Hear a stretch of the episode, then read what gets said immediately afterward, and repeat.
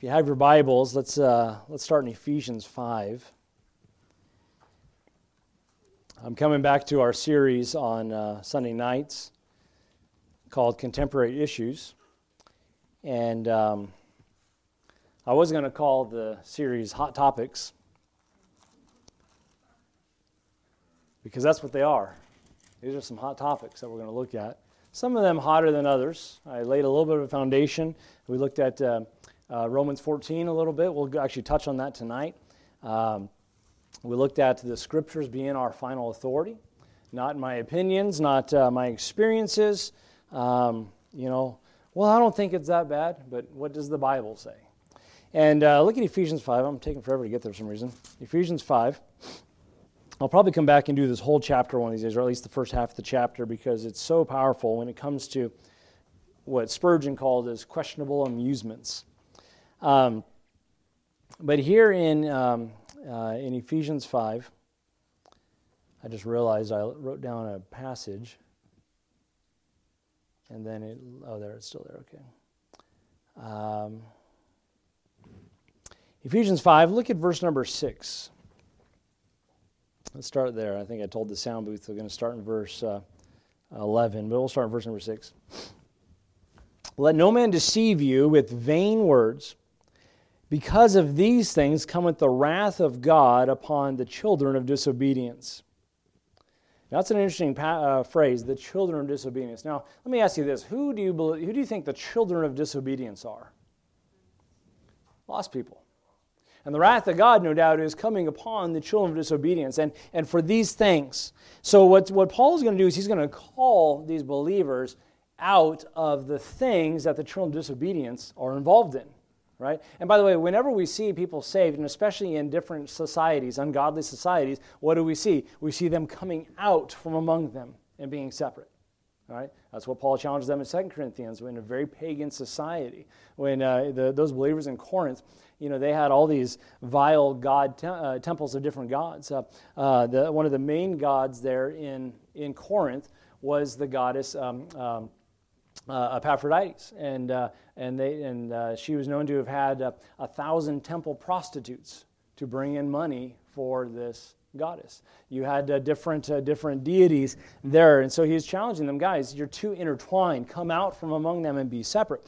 And so so he says this uh, these vain things that are going to lead you to do things that, that these are things that God is going to be judging the lost for. Now, let me back up just a little bit because I want to keep in mind the context of this chapter. Look at verse 1 just to set the context. Verse 1 is this Be ye followers of God as dear children. That's a very simple invitation, isn't it? Be followers of God as dear children. Parents, is that what you want of your children? Follow me right? I like what, uh, what Solomon said to his son in the Proverbs. He said, he said, My son, give me thine heart and let thine eyes observe my ways. Which, by the way, that's the call of a father, right? Yes, we want our children's heart, but we also want to show them the way. Let your eyes observe my ways. So he's saying, here's some things I'm going to talk about, about you, to, help you follow God. So no man deceive you with vain words. Because of these things cometh the wrath of God upon children of disobedience. And some of those things listed are just different vile sins in the previous verses uh, including uh, idolatry. Look at verse number seven. Be not ye therefore partakers with them. With who? The children of disobedience. Don't be a partaker with them. Hey, Christian, you have no business uh, come Friday night going to the bar with your coworkers. Okay? Uh, just little things like that. Be not partakers with them. Partakers of what? The things that cause the wrath of God to come upon them. So think about that. The things that the wrath of God would cause to come upon them. And so, what are some of these things? Verse 3 fornication, uncleanness, covetousness. Be not once named among you as becoming saints. Neither filthiness, nor foolish talking, nor jesting. Oh, there's one. Uh, nor uh, uh, which are not convenient, but rather giving of thanks. That's the that speaks to our language, right? Uh, verse 5. For this ye know that a whoremonger, nor unclean person, nor a covetous man who is an idolater, right? That's worshiping of other gods, hath any inheritance in the kingdom of, of Christ and of God. So, so falling into those things, he says, when you when you become partakers with children of disobedience, you you are stepping into wrath territory. This is where God's going to be judging these people for. Now, think about this God judged Jesus Christ for your sins. Are we giving him more reason to judge Jesus? Just a thought to kind of chew on. But it says, Be not therefore partakers with them. Verse 8 For ye were sometimes darkness. Before you got saved, you were in darkness. Let's face it. But now are ye light in the Lord. So what's the command? Walk as children of light. You are light. Now walk like you are light. You see it? Verse 9 For the fruit of the Spirit is in all goodness and righteousness and truth. Verse 10, and here's the, the meat of the message. That's kind of the, the, the preface, but here's the meat of the text that I want to look at. Proving what is acceptable unto the Lord. Here's a question The things that you are involved in, have you proven that it's acceptable to the Lord? That's a challenge. Did you know for the believer, there is no difference between the secular and the sacred? Everything in our life is spiritual. And if, we're, if, we're, if we wake up, we realize that everything in life is a spiritual war. Folks, we are in a warfare. Can I tell you, you have an enemy tonight? And that enemy does not play fair. We know from the scriptures he comes as an angel of light. What does that tell us? That tells us that it looks good. It doesn't look threatening, it doesn't look damaging, it doesn't look bad. And I could tell you stories, family after family after family, who let a little compromise into their home and lost their children.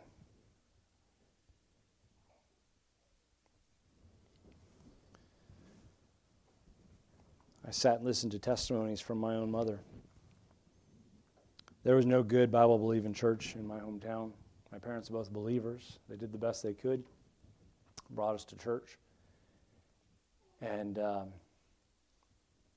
I started a church there in Southern California, and my parents would drive about an hour and 20 minutes one way for Sunday services. There was no church in their town. My mom gave a testimony one night just in tears to the younger parents in the room. And they say, You don't have any idea what you have here. He said, Grab a hold of it. Grab a hold of those standards. Grab a hold of the, the, the, the convictions. Because she had to watch two of her daughters waste a decade of their lives to addiction. And one of them is still likely not saved. She's not addicted anymore, but she's a practicing Buddhist.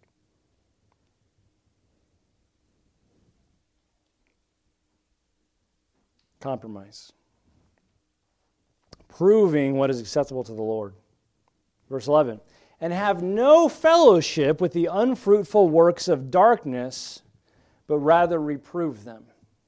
Now, this is interesting. It's not enough to just say, oh, I'm going to have nothing to do with that. No, no, you are to reprove it. You are to call it out. You're to bring light to it. And we are to warn others. Did you know there are different Christians of different uh, uh, um, maturity levels here?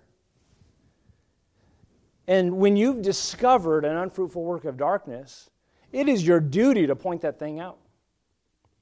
Say, hey, watch out for this thing. Watch out for that.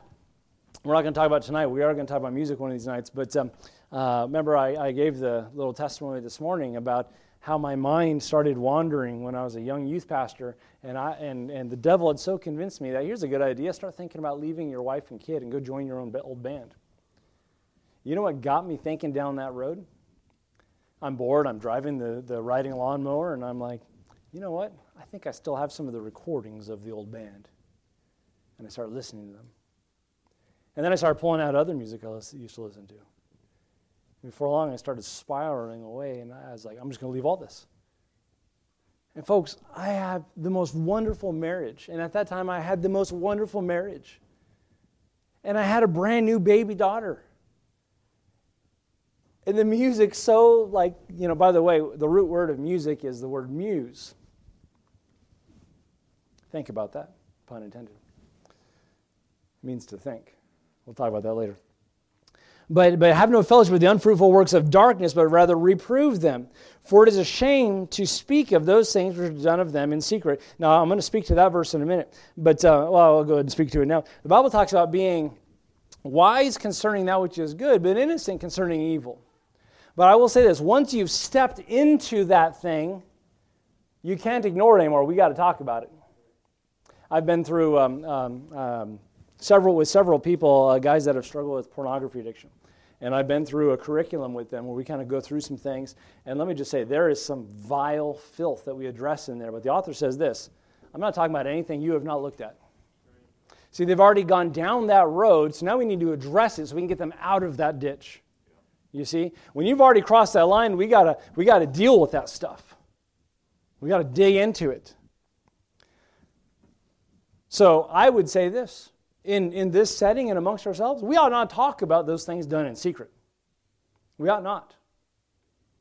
But once you've crossed the, some lines, we got to bring light to some things and we got to reprove them.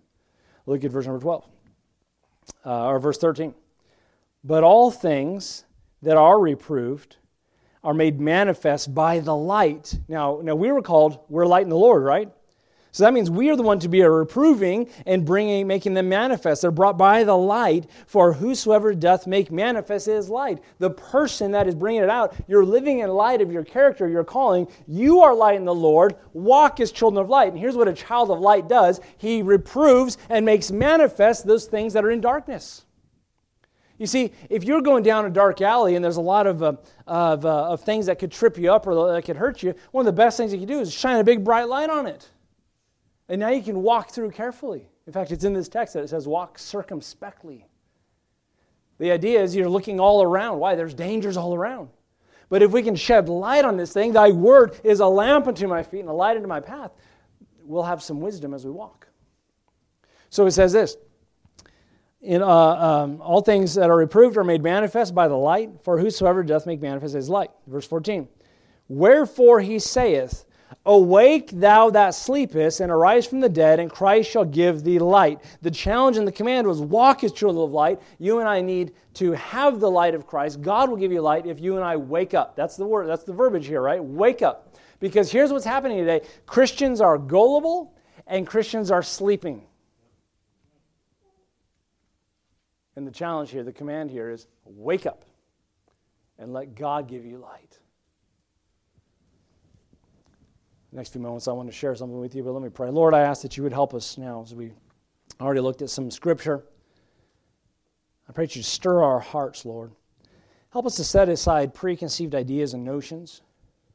Help us, uh, most importantly, to set aside pride. Lord, as we talked about revival this morning, I think one of the things that's keeping revival back in so many churches and so many Christians' lives is that we love to dabble with our idols. Help us, Lord, to put away the idols of the society around us. And may we be a distinct people, peculiar, zealous unto good works. We ask these things in Jesus' name. Amen. When I was in California, uh, my wife and I, we, we, we homeschooled our kids, and in California, you didn't have the programs like you have here where you get like allotments and stuff. Uh, the money did not follow the, the child in California. And so we had to make quite a sacrifice to try to homeschool our kids. And so we always looked for free things. And, um, and uh, we'd take them to museums or different things. Well, there was an exhibit in, uh, in Los Angeles. And so we drove about two hours to, to LA at a museum there, and they had a, a Dead Sea Scrolls exhibit. Really cool. A bunch of artifacts and different uh, uh, fragments of scripture they found. If you know the story of the Dead Sea Scrolls, really, really fascinating when we talk about the preservation of scripture, how God had preserved his word, and the Dead Sea Scrolls is one of those uh, proving factors. Um, but, anyways, as we're going through, we have one of those. Uh, you've been to a museum or something where you have the tour, the audio thing, and you kind of go to this one, push the button, and, you, and it kind of talks about it.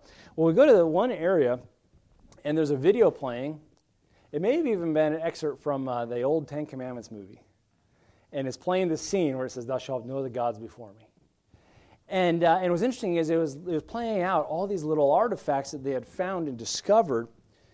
And they said when they, had, when they were uncovering some of these ruins and some of these old Israelite houses, many of them had a hidden room somewhere and they had hidden in there a little, um, uh, uh, little altar and these little female figurines. Now, listen, these weren't Barbie dolls. These were little gods and goddesses that they had, many of them, many of them had secretly kept in their house somewhere. Now, what's interesting about that is this separately and publicly, like you and I are sitting right now, they'd come and they'd do Sabbath together. And they'd go down to the temple or they'd go down to the synagogue, they'd, they'd do their thing, and they'd have all that together. But then separately, they'd each go to their room, their little sin closet, and they would worship their little deities, like the gods around them. Now, to you and I, that sounds really strange, right? That sounds so far out there. But, but let me just say this the devil's clever. And what he's going to do is he's going to match things in, the, in that society and that day that are going to be appealing. And each of us are going to have our little closet things that we might run to. It's no different. But what's amazing is they, many of them all had the same struggle separately. And one of the things they didn't do is bring it to light and talk about it. Can you imagine talking to your neighbor and realizing, oh, you've got that too? I've got that too. Maybe we can help each other with this. I don't know. We are prone to do these things. So he says the challenge is this wake up, sleepy Christians. Wake up because you are sleeping on the job. What happens if a, uh, soldier is sleeping on the job? Not good. We can look at the Roman days, that was the death penalty. It's pretty severe even today in the combat zone. I remember I was a sergeant of the guard over about three or four guard towers when I was in uh, Balad, Iraq. And, uh, and I had to make sure those guys stayed awake because every night we had people coming up to the fence and trying to lob mortars over and all this kind of stuff. And uh, one, of the, one of the parts of the base while I was there uh, was stormed by about 30 people. It was really foolish. They got captured. But, but, uh, but boy, if people were sleeping, what would that meant for all the people on the base that were sleeping? You see? It's serious. And, folks, we're called to be watchmen. We're called to be soldiers. We're called to be, um, what's the word? Sober, vigilant, because we do have an adversary. We may come back to Ephesians uh, uh, 5. Let's look at Romans 14 real quick, and then I'm going to get to the, the meat of the message here. Romans, uh, Romans 14. I love Romans 14. A lot of insight in this, but we're going to look at the key passage, I believe, of Romans 14. It says this that uh, Romans 14, verse number 5. One man esteemeth a day above another, another esteemeth every day alike. Let every man be fully persuaded in his own mind. I, I wish I had time to take you through every verse in this chapter because it's so good. But I want you to think about this and what we just read in Ephesians. Prove what is acceptable unto the Lord. Prove what is acceptable unto the Lord. Verse number six. He that regardeth the day regardeth it unto the Lord. He that regardeth not a day to the Lord, he does not regard it. He that eateth, eateth to the Lord, for he giveth thanks to the Lord. He that eateth not uh, to the Lord, he eateth not and giveth thanks. I want to ask you this question he that esteemeth a day, or he that regardeth a day, regardeth unto the Lord. Can you regard Halloween unto the Lord?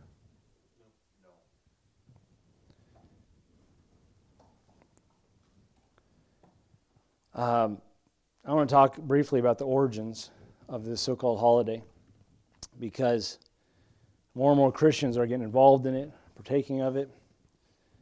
By the way, I would encourage you. I was going to play a little video tonight, but I couldn't find a short enough one. There are several out there, but uh, but look up something along the lines of X Witch talks about Halloween, and uh, you're going to find out a lot of stuff. Many of them have become born again Christians, and they are passionate against. Boy, they are preaching it. Christians, you have no business, no business. I've been over there. You have no business. Okay. I want to reprove some things. I want to call them out. People in our country are all caught up in this so called holiday, not realizing that it's of the devil himself. I was trying to get the verse together, I, I lost it, uh, but in 1 Kings, I believe it was, um, um, God was, was condemning the people of Israel about a lot of things that they fell into, uh, different idol worship and different things like that. And what's interesting is they admitted to just one of all these idol worships. God listed all these other idols or all these other false deities, and they said, well, yeah, that one we're guilty of. Now, was God wrong or are they wrong? I think it's easy answer, right? They were wrong. But I don't think they were completely wrong. God was exposing to them how they are doing wrong, but in their mind, they weren't doing wrong. In other words, they were ignorantly following these false deities, with the exception of the one that they admitted to. And if we're not careful, you and I can ignorantly fall for the devil's traps. That's why we must wake up. That's why we must uh, be discerning, and God will give you light. And, uh, you know, and so uh, I want you to listen to this and just, just, just think of some of these things. The founder of the Satanic Church, Anton LaVey, said this I'm glad that Christian parents let their children worship the devil at least one night out of the year. Now, how many Christian parents are actually actively letting their children go and worship the devil when they're out trick or treating? I would say probably zero. But he knew there was something behind what they were doing that was akin to worshiping the devil. Now, that's a very interesting statement. Just like these people, we're not worshiping these other gods. God said, Oh, yes, you are. Yes, you are. I might mispronounce his name, but Tom Sanguinet, former high priest of the Celtic tradition of Wicca. By the way, Wicca means wise one. Profess themselves to be wise. And uh, it's really, when we talk about witchcraft, many times we're talking about Wiccan. He said this The modern holiday that we call Halloween has its origins in the full moon closest to November 1st, the witches' new year. It was a time when the spirits, or demons, were supposed to be at their peak power. He went on to say that Halloween is purely and absolutely evil. This is the former high priest. And there is nothing we ever have to do, uh, excuse me, have or will do that would make it acceptable to the Lord Jesus Christ. So, how did it all come to start with? The origins of Halloween is the Celtic festival of, uh, of uh, Samhain.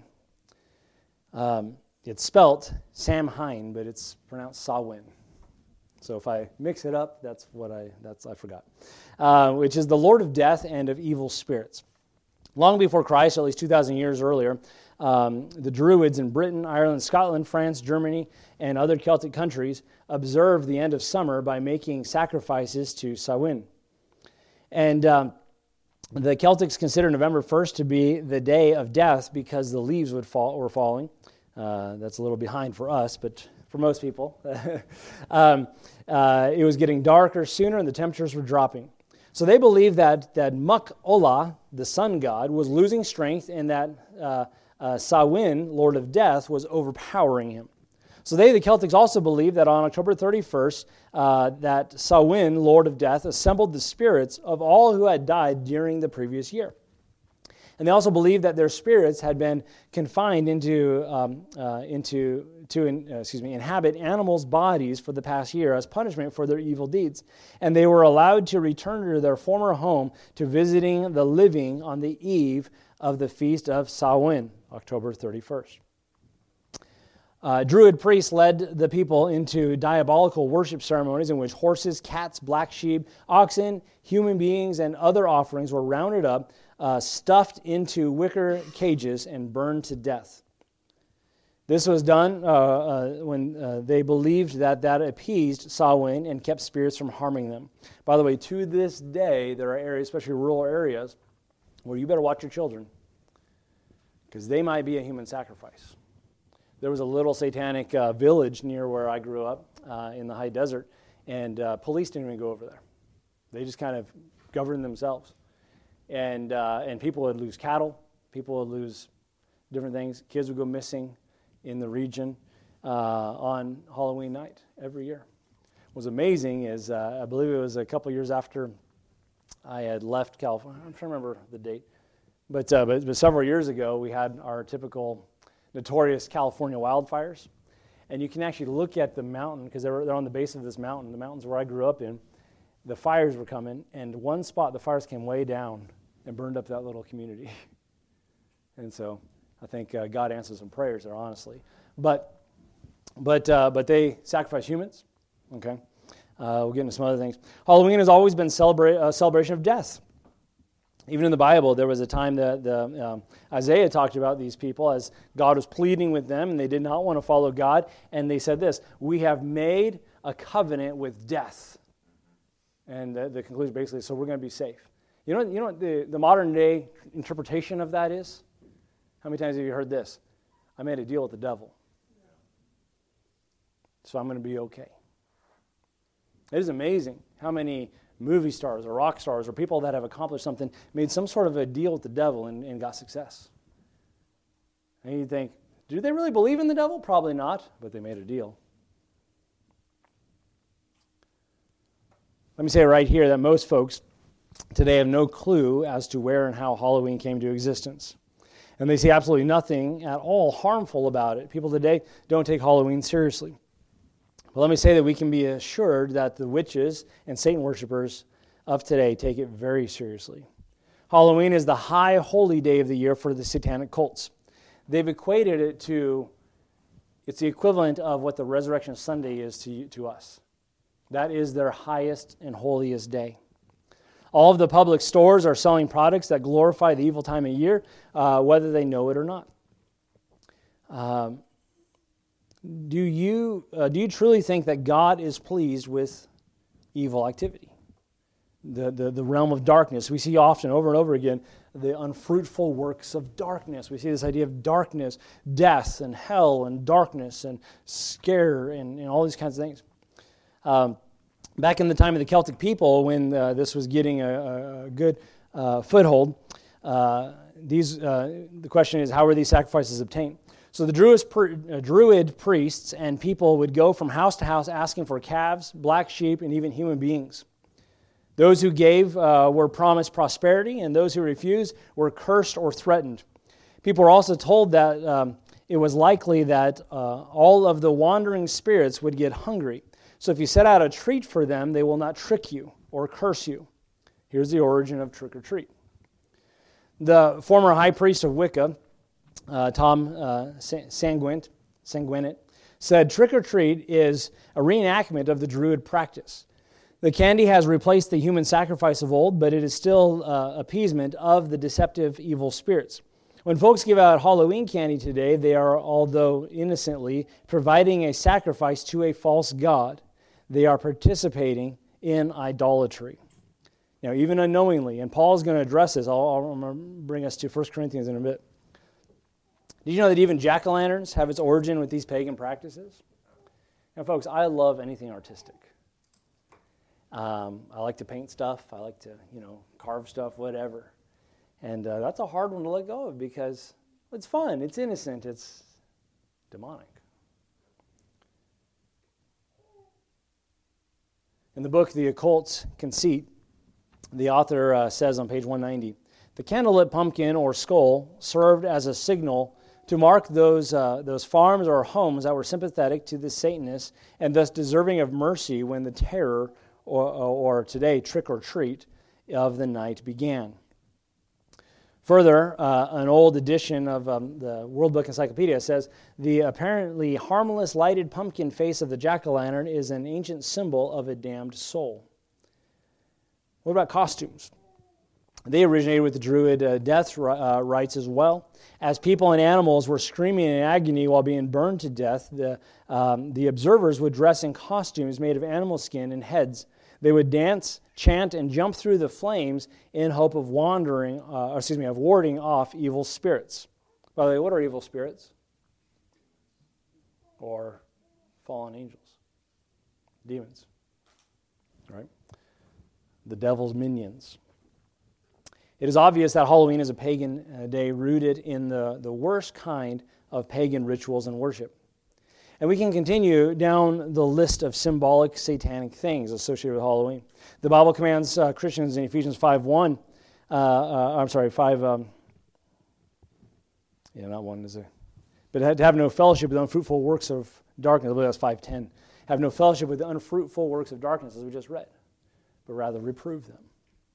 There's obviously nothing to do with Halloween that is Christ honoring. It is pagan sacrifice day, and the Bible warns Christians in 1 Corinthians 10 uh, 20 the things which the Gentiles sacrifice, they sacrifice to devils and not to God. And I would not that ye should have fellowship with devils.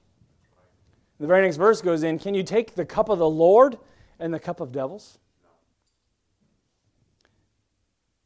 Let's bring it a little bit closer. No, I'm not going to go there. I don't want to twist God's words. Halloween is glorifying wickedness and evil. I remember when I was a teenager, my parents actually stopped allowing us to participate when I was probably uh, a sophomore in high school, maybe, maybe a little younger. But we grew up in a Christian home, definitely not a strong conservative Christian home with strong convictions of any kind. But my parents were recognizing some things. My dad grew up in Papua New Guinea, by the way, and he saw witchcraft firsthand. He saw masks and, and those kinds of things. And when they put on these masks, they would, get, they would channel these spirits in Papua New Guinea. But I noticed something, and you may have noticed this too, that one person said it wisely. For a lot of people on Halloween, the masks actually come off. They dress kind of what's on the inside. This guy is the freedom now cross dress. He's going as a woman. This guy over here is demonic and got all kinds of crazy stuff going on. And folks, I was no different. I did some of the craziest things that I could think of, think, think of because that night it was socially acceptable. You can be as freakish as you want to be. Who are some of the so called heroes that are glorified this time of year? Well, you cannot celebrate Halloween without a witch. The oldest known illustration of a witch dates back to the pre Columbian era. Today, uh, witches uh, cast spells over their candy. By the way, this is a very common thing. They will go up and down the aisles of grocery stores casting spells on, this, on the candy, on the trick or treat candy. They'll do that. I was uh, listening to one of those interviews with a former witch who uh, has been saved. And she said, in building up to this day, this, this, this, this uh, Wiccan and pagan and Satanist high day, and she talked about how she separated that. She never got into the Satanist side of things, but she was a Wiccan. She's like, that stuff goes darker. And uh, so, even with that, there's a level of debauchery with it. Um, but she said this She said, in building up to that, we would carefully craft our sleep schedule the month building up to it so that we'd be well rested and be able to stay up all night that night to be able to practice our craft. She said it was during those times that many of them even fasted. And she kind of made this point. She said, uh, she said, it's amazing. We'd stay up all night and worship and do our craft. And she's like, and we can't even get people to come out to an hour prayer meeting. that was kind of her little side note in there. Like, like Christians need to get serious about it because Wiccans are serious. Muslims are serious. Mormons are serious. I look at the commitment to some of these cults, and it puts us to shame, folks. Now, the motivation is different. We're not doing it to be saved. But boy, we need to do what Paul challenged and wake up, take things serious. But it's like the, the high day for them. A drawing shown the pagan goddess, um, I'm probably going to butcher this, Tlazol Te Ulf. Uh, an old drawing shows, depicts her naked, wearing a pointed hat and riding a broomstick. Whenever you find witchcraft, you're going to find nudity, divinations, gross immorality, and the occult practice, just to name a few things. According to the Old Testament, uh, and by the way, you're going to find that with any kind of witchcraft involvement. You're often going to find molestation and rape, blood sacrifices, I wish I had time to get into it. I've, I've sat in several counseling sessions where a young girl maybe heard voices, had different issues, and we start talking. We ask God to, to bring her back to, to maybe where this all started and try to bring things to memory. And many times, what we do is our soul, it's kind of like if you lose an arm, your body goes into shock to save your life. It pulls back all the blood and tries to protect the vital organs and that kind of stuff. In some ways, your soul does that too. When you go through something incredibly traumatic, your brain tucks that way down so you don't even remember it. You know, you might say, well, I have a whole, uh, my, my mind just draws a blank the whole summer of, you know, 2019. I don't remember anything that happened in 2019. I wonder if you experienced some trauma. So we asked God, would you remind us? Would you take us back there? And on several occasions, we found out that this young person was taken out of the home as a young girl, taken to some sort of ritual where she was molested, where they killed an animal and poured blood all over this girl's body. Let me just say, whenever blood's involved, the, the devil is a horrible mimic. I mean, he's a great mimic, but horrible. We understand that there's power in the blood of Jesus Christ. Well, the devil also realizes there's power in demonic blood. And these people many times are plagued with open doors. Where they're, they're involved, you know. And, and, and let me just say, sometimes we kind of push this aside. We don't talk about it in American Christianity. Why? Because, you know, because, you know, we're, we're a little more intellectual than that. You know, they, those things happen in the, in the jungle of Africa or in Papua New Guinea, uh, those kinds of things. No, no, the devil just has a lot more to hide behind in America. We have the internet. We have addictions. We have different things that he can hide behind. But one thing that's, that's very common when the devil's involved is nudity and immorality, and then these divinations and those kinds of things. According to the Old Testament, witchcraft and the whole spectrum of the occult were capital crimes, punishable by death. We see that all throughout uh, Deuteronomy and Leviticus. Uh, suffer not a witch to live. Um, why? Because, let me just say this they don't just kind of keep their religious ritual to themselves.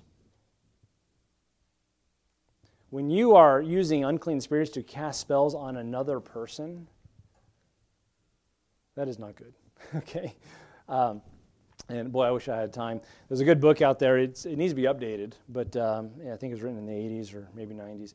Um, but it was called 14 Things uh, Witches Wish, uh, Wish Parents Never Knew, or something, like, something along those lines. And um, in there, he brings a very good point that you're going to be hard up to find a witch that claims they're a bad witch. You have white magic, you have black magic. White magic uses earth and the elements, and one of the very, uh, we, we start teaching our children very young, right? Earth, wind, water. What do we just teach them? That's all part of the white magic side of things. You know, we're using the elements, we're using the, the, the force of nature. That's Wiccan. Then there's black magic, which believes they pull the power from the devil himself. By the way, it's all demonic. It's all demonic. So you have movies, stories like Allison, or not Allison, um, um, Dorothy and Toto, and Wizard of Oz. Thank you, Wizard of Oz. Okay, so she lands and uh, she's met by Glinda, the Good Witch. Says, "Are you a good witch or a bad witch?" Now think about this. You have the wicked witch of the west, wicked witch of the east, the good witch of the north, and where's Dorothy from? The south from Kansas. And they go on this journey. She finds the scarecrow and the cowardly lion and the tin man, and, uh, and they're on their way to find, get this title, the all powerful, all knowing Wizard of Oz. Now, who's all powerful, all knowing? God. They get there, and they find it's this feeble old man behind a curtain. And they all realize that God is not powerful at all, but that they all had the power within themselves all along. The tin man actually had a heart. The cowardly lion actually had courage within himself. You see what I'm saying? And Dorothy could have gone home at any time because she just had a stupid dream. But we start teaching these lessons. Let's think about how this creeps in. I wish I had time to go into Little Mermaid. Not going to. By the way, do you know who Little Mermaid's father is? In the Bible, the name is Dagon. The head and arms of a man, the tail of a fish. Now, what did God do to Dagon? Knocked them over a few times. They did not play nice. Not to mention, there are other things in there, symbolically selling her soul to the devil, Ursula, right? Trying to make a deal with the devil, rebelling against her father, and in the end, she gets everything after it all, it's all said and done. In the New Testament, Galatians 5:20, witchcraft is listed among the things that are to be renounced by believers. It says idolatry, witchcraft, hatred, variance, emulations, wrath, strife, seditions, heresies, envyings, murders, drunkenness, revelings, and such the like, which I tell you before, as I told you in time passes, they which do such things shall not inherit the kingdom of God. Now let me ask you, is it bad to envy? Is it bad to murder? Is it bad to be drunk? Witchcraft is right in there and I would say any form of it. Idolatry is in there. Acts 19, 18, and 19 records how those who became Christians renounced all their dealings with the occult and burned any occult material that they had, including books. And many that came, uh, it says, many that came uh, and confessed and showed their deeds, many of them also uh, used um, uh, curious arts brought their books together and burned them before all the men, and they counted the price of them and found it 50,000 pieces of silver. They made a sacrifice to follow Christ. They said, We don't need this stuff, it's incompatible with my newfound faith. John MacArthur said this dressing up like witches, ghosts, and goblins is incompatible with Christianity, with the Christian's testimony. Furthermore, many of the costumes of Halloween associated with the worst kind of pagan ceremonies uh, they are usually centered uh, on the sinister things such as demons, witchcraft, and superstitions. Now, I know nobody in here is thinking, I'm going to dress up little Johnny as a demon. But let me just say, we go into these things so naively and so ignorantly. Am I against children dressing up? My children have a whole box of dress up clothes. They love dressing up. But I'll tell you one night of the year, they're just not going to do it. We're just going to draw a clear line. Look, tonight people dress up for a different reason, so we're not going to do that. Now, you may not have the same motivation, but it is the holiday. It is their high day. And we want no part of it. Halloween is focused on violence. Halloween emphasizes uh, uh, mutilation, murder, blood, guts, and gore. It's even, it even glorifies it. Millions of people and many little children will be exposed to some of uh, almost endless string of TV programs, videos, uh, community, and even uh, church activities that glorify mutilation, torture, and bizarre murders this Halloween. Folks, there are churches that will do a haunted house. By the way, what's the purpose of a haunted house? Anybody? To scare you to put images in your head. Halloween focuses on violence. Children sometimes have difficulty separating between fantasy and fact, and that is taking its toll on our society. There is another reason Halloween is harmful. Halloween is harmful because it emphasizes fear. 2 Timothy 1 7, the Bible says that God hath not given us a spirit of fear, but a power and a love and of a sound mind. So let me ask you this. If a spirit of fear comes not from God but from the devil, what do we do when we intentionally open ourselves up to fear? By watching scary movies, video games, these kinds of things? I'll tell you right now, we are opening ourselves up to unclean spirits.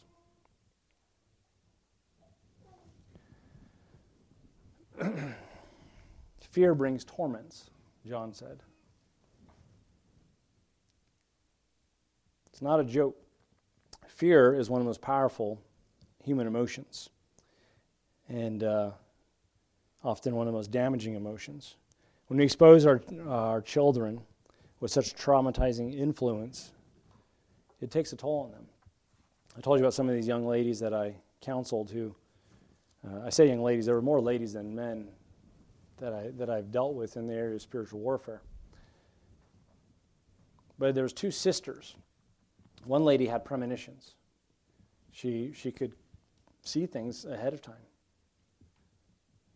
And um, so we kind of started going through, well, tell me about your past, tell me about some certain things. And, and we were able to pinpoint it back to when it all started. There was a scary movie that dad brought home one night.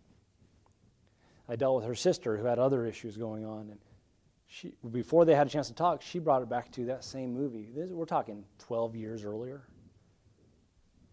Kind of interesting.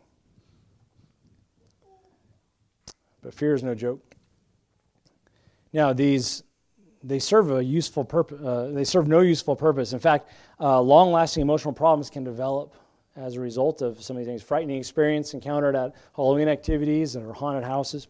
Halloween is harmful because it focuses on the occult. Uh, more, uh, um, it focuses on the occult more and teaches, uh, it's teaching, uh, these being taught in like public schools and things like that. You know, it's interesting, there's two holidays that are celebrated with all the political correctness. There's still two holidays that are celebrated in, in public schools because they're seen as non religious Valentine's and Halloween. Now, it may be non religious for some people, but some definitely see it as such. An obvious religious day. An increasing number of people are seeing the dangers associated with celebrating Halloween. Even lost people are starting to point it out and realize this is not, this is not a good night. Christians, when exposed to the dark side of the day, are deciding uh, that celebrating is not pleasing to the Lord. Romans 12, 21. Be not overcome of evil, but overcome evil with good. And I'm going to close with this. Turn to Romans 14 again, unless you're still there. Romans 14. Um, and I want to say this before we close. One of the objections is, well, don't you understand? You know, we celebrate Christmas, December 25th, and that was a uh, that was a Druid pagan holiday. The difference is, here's what I believe it is. It's it happens to land on the same day that yes, there is a pagan holiday on December 25th. But you know, there's no carryover. There's nothing about the Druid holiday that is reflected in the holiday of Christmas. Now, I will say this we have Christmas or we have Resurrection Sunday, many call Easter. There are things that the world is trying to do to deter and, to, and distract us from the purpose of those things. But that is much different from the thing being inherently demonic and trying to make it good. See, we can deal with, oh, they brought Santa into the picture. And I can tell my kids, Santa is not real. I got in trouble in a church one time when I said that. And I'm like, there was a parent, you just said that. My kid was in the service. I'm like, well, stop lying to your kids. Um, you know, we can talk about the Easter bunny and say, you know what, that doesn't belong here. It's about Christ and the resurrection. But can I just say this? As many ways as I've sliced it and tried to assess it, there is no redeeming value to this demonic day that we call Halloween. By the way, I don't take pleasure in this kind of stuff, but I do want to remind us frequently and deepen our conviction because it's so easy. Prone to wander, Lord, I feel it. Folks, I've had some convictions that were settled. My wife and I, we've talked about this recently, and we're like, we've softened some of these convictions. And we're starting to see some things spring up in our kids that we realize we got to get back to, to separation. Um, Romans 14, look at, uh, look at verse number 20. Now, now, what Paul is bringing to the forefront is two, two topics meat and ho- holy days. Okay, so I want you to think about that. It's very broad, but he specifically is talking about two things meat and holy days. He talks about not being a stumbling block. You know, hey, if someone's not eating meat, don't, don't eat your steak in front of the weaker Christian who's, who's only going to eat herbs, right? You know, oh, isn't this steak so good? You know, he's like, don't cause him to stumble and don't be a stumbling block for him, okay? Um, and holy days, holy days. Remember, we looked at verse 5 let every man be fully persuaded in his own mind. You better come to a conclusion and be fully persuaded. It does not mean, oh, I just I chose a side and I made up my mind. No, no, you better be fully persuaded. I'm going to show you what that means in a minute. But verse number 20. For meat, or for whatever your liberty is that you're looking at, destroy not the work of God. All things indeed are pure, but it is evil for that man who eateth with offense. That's to cause an offense. But think about this now. For meat, destroy not the work of God for an innocent little day of dress up, destroy not the work of God in your child's life.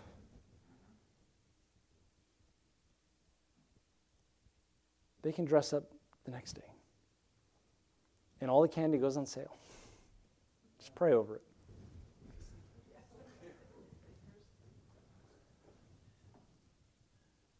Destroy not the work of God for those things. Verse 22 Hast thou faith? Have it to thyself before God. In other words, I feel I have great liberty. Then you keep that between you and God. That's what it's saying. Have it before God. Because he's talking about those holy days that may cause an offense and the meat that may cause an offense. So go and do it at home between you and God. Hast thou faith? Have it before God. Happy is he that condemneth not himself in the thing which he alloweth. Don't condemn yourself in the liberty you are stepping into. Now, here's the key verse, and this is a powerful verse. We quote part of it all the time whatsoever is not of faith is sin. When we plug it into its context, it says this He that doubteth is damned if he eat, because he eat not of faith. For whatsoever is not of faith is sin. Now, the context is this again. So here's a guy who has liberty to eat the meat. Here's a guy that his conscience is not allowing him to eat the meat. If he, the guy whose conscience is not allowing him to eat the meat, sees this brother eating meat in front of him and he's sitting here, oh, it's okay. You know, I'm a Christian. I've been saved a long time. This meat is just fine. And he's like, well, if this brother's doing it, I guess it's okay. And he takes a bite. He did that not being fully persuaded in his own mind, but just being peer pressured or just convinced in the moment he's condemned because he didn't do it of faith. See, put verse 23 and verse 5 together.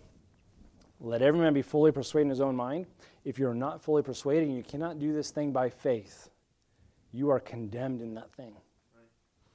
It could be the most innocent of things, but you are condemning yourself in that thing, and to you, it is sin. And what are you sinning against? You're sinning against your own conscience before God. So here's what I say about this. If you love it, you know, well, I just love, you know, my kids love it and they go, you know, it's innocent. We kind of get the neighbors together and we knock doors, we go trick or treating, and, you know, you love it. Don't make your decision based on emotion. Don't make your decision based on what's what we've always done.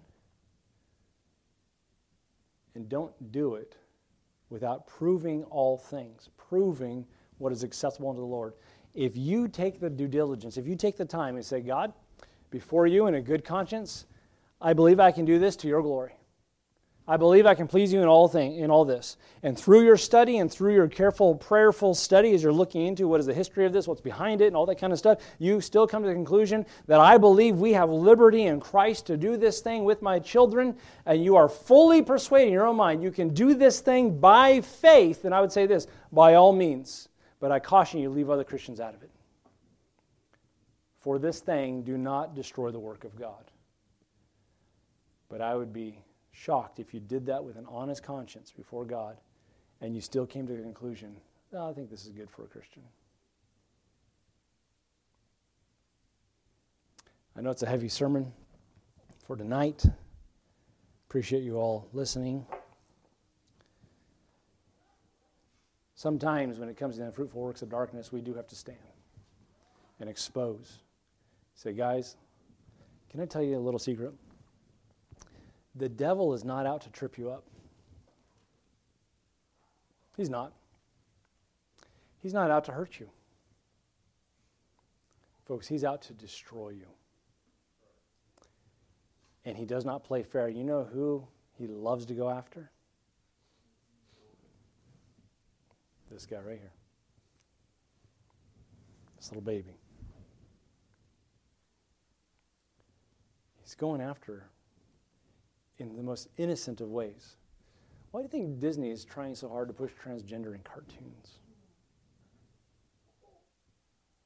Why do you think all these things are popping up in public schools? Why do you think public schools are pushing to not let children or the parents know what their children are learning? He doesn't play fair. So, in the most innocent of things, we begin to open ourselves up to the spiritual war. You know how many people I've worked with who, one innocent night of having a sleepover with her girlfriends, someone brought out a Ouija board? And they just played this silly, innocent game. And they began tormented by nightmares or some kind of demonic activity in their life until they renounce the thing. He doesn't play fair. Oh, well, it's pink. How bad could it be? It's a little pink Ouija board. You can buy one at Target. There's a pink one and a blue one. I saw just recently there's a Christian version of it. It's, a, it's about communicating with the Holy Spirit. Same setup. The devil's tricky. And you know who he's getting? The Christians who are sleeping. Wake up. Wake up. Father, we thank you for your word.